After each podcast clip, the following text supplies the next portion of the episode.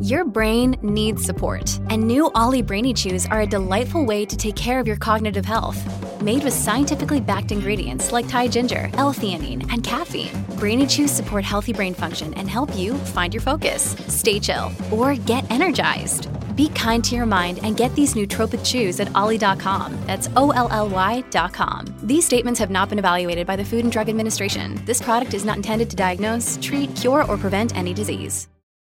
We are We are we are cultivate Cultivate. cultivate. Cultivate. cultivate cultivate. We are cultivate.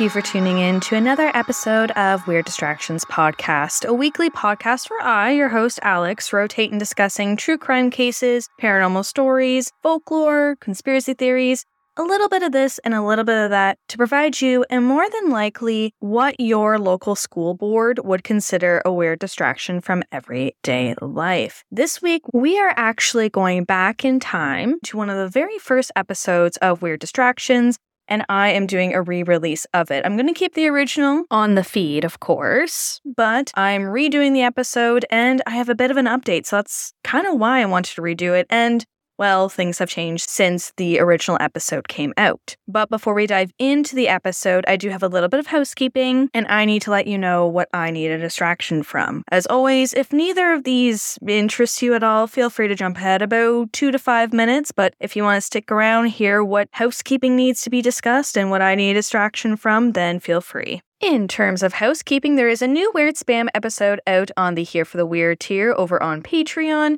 As a reminder, this $5 USD a month tier grants you access to this very comedic series. I refer to it uh, in this episode as Weird Distractions Light, where basically me and a guest host or two read the weird spam emails we get. This month it is just me over there, but don't worry, I do have some guest hosts lined up for future episodes, so definitely check that out as well as the last Sunday of the month, I actually also release a bonus episode over on Patreon. So not only do you get early access ad-free episodes of just the regular stuff that, you know, you're probably listening to right now in the regular feed, but every month for both tiers, so the here for the weird and easily distracted tiers, you also get a monthly bonus episode. So that is the last Sunday of every month, whether you're on the $2 USD tier or the $5 USD tier. It's always a good time. I usually cover smaller cases or maybe cover stories that might not necessarily be the length of a full episode. Sometimes they actually exceed the length of just a regular feed episode. So it's definitely worthwhile to check it out. And once again, both tiers get access to that. You can find the show at www.patreon.com slash weird distractions podcast. Now, my need for a distraction this week is, well, I'm now 29 and I am suffering from the January blues. I'm having such a hard time with getting motivated, staying motivated. I'm trying everything in my little toolbox to just get going, but it's hard. And I think it's just one of those things comes with the season, comes with getting older. I say as if I just turned 79 instead of 29. But yeah, that's my need for distraction. I'm going to keep it simple, keep it somewhat light, nothing too depressing or scary, like, you know, fish from the deep, deep sea. But if you want to hear your need for a distraction on a future episode, feel free to send me a DM or shoot me an email. But with that said, I think it's time to get into this week's episode. So, for this week's episode, which is a true crime case, I forgot to kind of introduce that. So, yes, we are talking true crime. We are, as mentioned, taking things way back to the early days of Weird Distractions podcast. It's been almost three years since I tackled the case of the boy in the box, an unsolved murder case which has baffled an entire nation, if not the world. There's been a recent update with this case, and because of that, along with updated aspects of the podcast, I thought it would be an appropriate time to kind of discuss it again, bring it back to the forefront, and just you know, get distracted from whatever you need a distraction from from everyday life in discussing this case. Due to potential coarse language and other adult themes that may be discussed today, listener discretion is advised.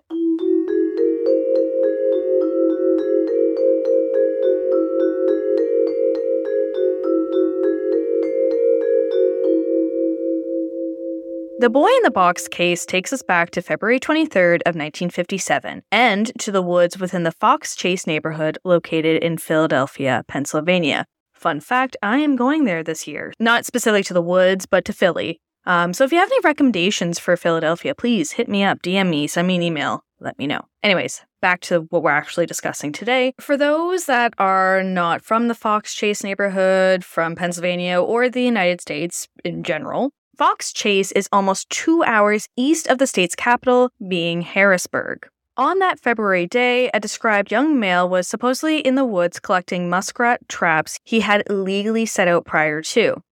Checking his traps and seeing what he maybe scored or didn't, this young man came across something along Susquehanna Road that more than likely startled him. And I may be bold in saying this, but what he saw probably stuck with him forever. He saw a J.C. Penney bassinet box, and within this box lay the remains of what seemed to be a young boy who was unclothed and beaten. Due to his already illegal activity, aka the muskrat traps, this young guy didn't stick around the situation. He actually dipped from the situation without connecting with local police. Jumping to a few days later to February 25th, police would be notified of the young boy in the box. I will acknowledge in my updated research into this case, I did notice some discrepancies with how the boy's body was discovered. For example, some claim it was one person that discovered the boy, whereas others note it was two, with the other individual being a young college student who came across the scene and made the report to the police. So it's it's a little bit either or. Like I I'm not sure what exactly per se happened, but nonetheless, it was February 25th, 1957 when police were notified about the boy in the box. Investigators would publicly describe the boy as being Caucasian, weighing around 30 pounds, and being about 3 feet tall. Interestingly, they also noted that this unknown boy's hair had been recently cut, possibly after death. This observation was made as there were alleged clumps of hair that clung to the body. As previously mentioned, the boy was found naked within the box, but there was a multicolored blanket located inside as well. There would be signs of severe malnourishment, as well as varying surgical and smallish scars on his ankles and groin, and an L shaped scar under the chin. Further investigations discovered that the boy had suffered from a head injury, which appeared to be the cause of death. Police did reportedly take the boy's fingerprints, which was great forensic evidence collecting given the time period this took place. Other forensic based information, such as time of death, was allegedly a struggle bus for police to figure out due to the winter climate at the time the boy was found. Now, let's actually circle back to the box that this unknown angel was found in. According to reports, a serial number was discovered on said box, which was tracked to a J.C. Penney approximately 15 miles away. Police supposedly followed up with a store who confirmed that the box was for a bassinet that was sold to a total of 12 unidentified people. Now, some tuning into this case for the first time might be like, uh, what do you mean unidentified?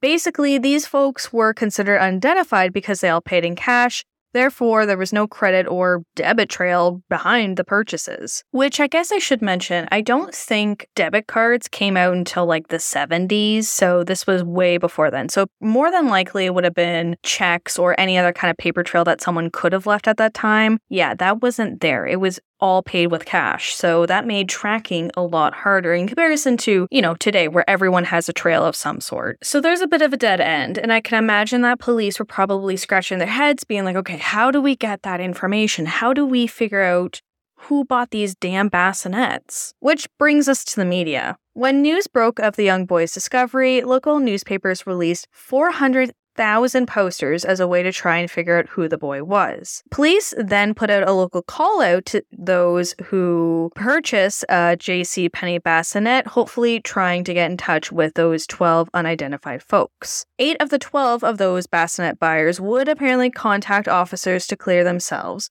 when this detail broke to the public either saying that they still had the box or that they put it in the trash. More than likely running on fumes at this point, police then turned to investigating the blanket that was found in the box in order to try and gather more clues to the boy's identity. The blanket was supposedly traced to being made in either Quebec or North Carolina, which that's a whole 1,642.9 kilometers between the two places. If you're becoming discouraged hearing this, that's totally valid as this seems to be kind of a needle in a haystack situation, because there was basically no way to tell where the blanket was specifically manufactured or where it could have been sold and who it could have been sold to. Now let's focus back on the boy and the scene of the discovery. Reports claim that the location where the boy was found was looked over by approximately 270 police officers. During their research, they reportedly found a men's blue corduroy hat labeled Eagle Hat and Cap Company, along with a child's scarf and a man's white handkerchief with the letter G in the corner. Unfortunately, none of these discovered items really led anywhere in terms of further clues. Again, probably running on fumes and wanting to identify the boy, police released a post mortem photo of the boy, fully dressed and in a seated position, as he may have looked like in life, with hopes that this might lead to a clue. Unfortunately, it didn't form anything further right away. The unnamed boy would be buried in 1957, originally in a potter's field, which is where communities bury those unknown or unidentified. We've talked about these kind of grave sites in the past in previous episodes. Jumping 41 years to 1998, the boy's body was exhumed for the purpose of further extracting DNA, which was obtained from enamel on a tooth. He would then be reburied at the Ivy Hill Cemetery in Cedarbrook, Philadelphia, where a large plot would be allegedly donated. Furthermore, the coffin, headstone, and even the funeral service was donated for the Ivy Hill Cemetery burial, which dubbed this unknown boy as America's unknown child. City residents would continue to keep the grave decorated with flowers and stuffed animals as days, weeks, months, and even years would carry on. Speaking of moving to March 21st, 2016, nearly 60 years after the boy was found, the National Center for Missing and Exploited Children released a forensic facial reconstruction of the victim and added America's Unknown Child into their database. Two years after that, in August of 2018, Barbara Rae-Venter, the genetic genealogist who helped identify and capture the Golden State Killer through using a DNA profiling technique, said that she was going to use the same method to try and identify the boy in the box. Which, when I covered this case back in 2020, that was kind of where I left things off before diving into the projected theories. And I'm going to review the theories and then we'll get into the 2022 update. As mentioned, these are just theories, and nothing, as far as my understanding, has been proven outright. The first theory that I'm going to kind of bring up again is the foster home theory. So, this theory suggests that a nearby foster home, located about 2.5 kilometers away from where the boy was left in the woods, may have had ties to our unknown victim. In 1960, an employee of the medical examiner's office named Remington Bristow contacted a New Jersey psychic as a way to try and assist with the case through spiritual means. I think also as maybe a little bit of a last resort. When the psychic was brought to the Philadelphia Discovery site, she led Bristow directly to the nearby foster home ran by a man named Arthur. Upon attending the foster home, Bristow discovered a bassinet similar to the one sold at J.C. Penney, and he also allegedly discovered blankets hanging on the clothesline that were similar to the one in which the boy's body had been wrapped in the box. Based on this, Bristow believed that the boy belonged to the stepdaughter of the man who ran the foster home and that they disposed of his body so the stepdaughter would not be exposed as an unwed mother. Or, on the other hand, they presumed that maybe the boy's death had been an accident and his body had been disposed of in order to kind of cover it up. Who knows? It's very hard to say. It's based, basically based on assumptions. Despite this circumstantial evidence, local police were not able to find many definitive links between the boy and the foster home. Fast forwarding to 1998, Philly Police Lieutenant Tom Augustine, along with several members of a group of retired policemen and profilers, decided to revisit the foster home lead again. The group reportedly interviewed Arthur, the foster home owner, and the stepdaughter, whom Arthur had since then married. The stepdaughter slash wife of Arthur allegedly did tell officials that she did have a son, but that he was no longer alive. Supposedly, this boy was electrocuted by one of those old nickel rides outside of a local store. Based on what I gathered, she was able to show the death certificate, which also kind of emphasized this narrative, which led to the demise of this theory. The next theory involved a man from Memphis. So in 2016, two writers by the names of Jim Hoffman and Louis Romano believed that they had discovered a potential identity or lead of a man from Memphis. They thought that they had a lead based on what a mutual friend from from Philly had once told them. Allegedly, this guy from Philly told Jim and Louis that his family once rented a home from a man who claimed to have sold his son around the time of the discovery of the boy in the box. This was presented to the Philly Police Department, and a request that DNA be compared between this alleged Memphis man, family member, and the unknown boy be done. Based on what I gather, DNA was taken. They did try and do a match to see if this Memphis man, or this guy from Memphis, let's just call him that, was in any relation to the boy in the box, in which in December of 2017, police confirmed that the DNA was taken from the Memphis man and it was not a match to the body of the boy. Therefore, another diminished theory. The next theory that has been presented involves a mysterious woman only known as Martha or M. And this theory, unfortunately, is a bit more complicated than the previous two, if you can believe that. This one came in February of 2002 by a woman identified only as Martha or M, as mentioned. Martha claimed that her mother was abusive and had allegedly purchased this unknown boy, whose name was appropriately Jonathan, from his parents in the summer of 1954. Apparently, the boy was subjected to extreme physical and sexual abuse for two and a half years by Martha's mother. One evening at dinner, based on Martha's narrative, the boy vomited up his meal of baked beans and was given a severe beating, with his head being slammed against the floor until he was semi conscious.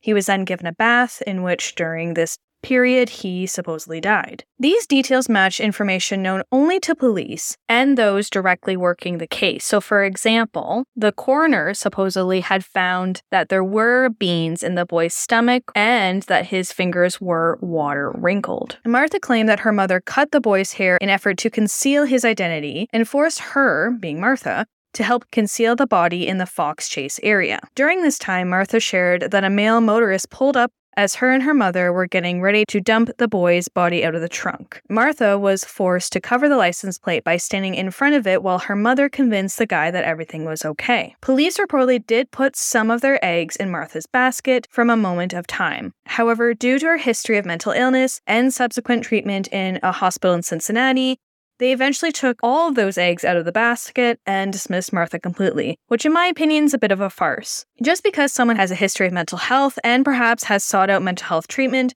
doesn't mean that you should discredit their statements right off the bat. Martha's narrative would see some poked holes when neighbors of Martha denied seeing a boy live at her home and dismissed the claims ultimately as being ridiculous, which is also kind of bothersome because maybe her parents, or at least her mother, were trying to keep this boy a secret. Therefore, how would the neighbors know? There was one last theory that I had mentioned in the original airing in the Weird Distractions edition of this case's coverage. This theory was formed by a forensic artist named Frank Bender, who allegedly indicated that America's unknown child may have been raised as a female. To be honest, this theory kind of holds zero water in my opinion and didn't necessarily really offer an actual identity. Because of this, I won't rehash it in further detail, but rather let's actually shift gears and talk about the 2022 update. In November of 2022, the Philadelphia Police Department announced that the boy in the box had been identified.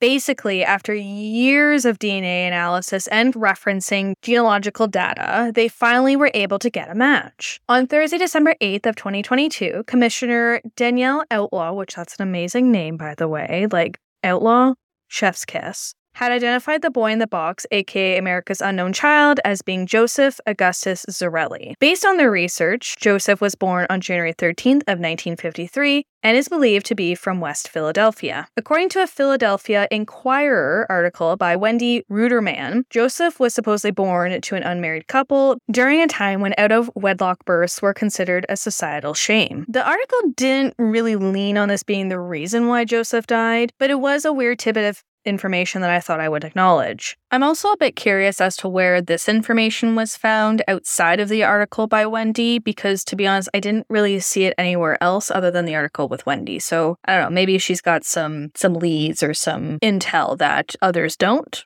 Further from that article by Wendy, there allegedly was a name of a father on the birth certificate, but the name alone wasn't proof that this man was Joseph's biological father, which just pulls on the notion that even with Joseph's identity, we still have a lot of questions unanswered. Neither of the parents' names have been released, but that hasn't stopped some people to speculate, even though it's been made very clear from officials that Joseph's mother and father are now deceased, and they haven't released any information about them. For example, on the website Find a Grave, which is one of my favorite websites, for Joseph's burial information, it points to an Augustus John Gus Zarelli and Cynthia Pashko Zarelli as potentially being Joseph's parents. However, on both of their Find a Grave pages, there is a bold statement emphasizing that there's no evidence of Cynthia or Gus being the parents of Joseph at this time. The evidence we do have and what made the DNA hit actually comes from one of Joseph's second cousins. This cousin, allegedly from Joseph's mother's side of the family, uploaded their DNA to GEDmatch. GED Match is a database that law enforcement and forensic scientists can access in order to try and solve cold cases. Other than the parental speculation, I did come across a CBS News article noting that Joseph does have siblings, both on the maternal and paternal side. But other than that, not much else was released about Joseph's short lived life. And with that, let's wrap up this week's Weird Distractions episode.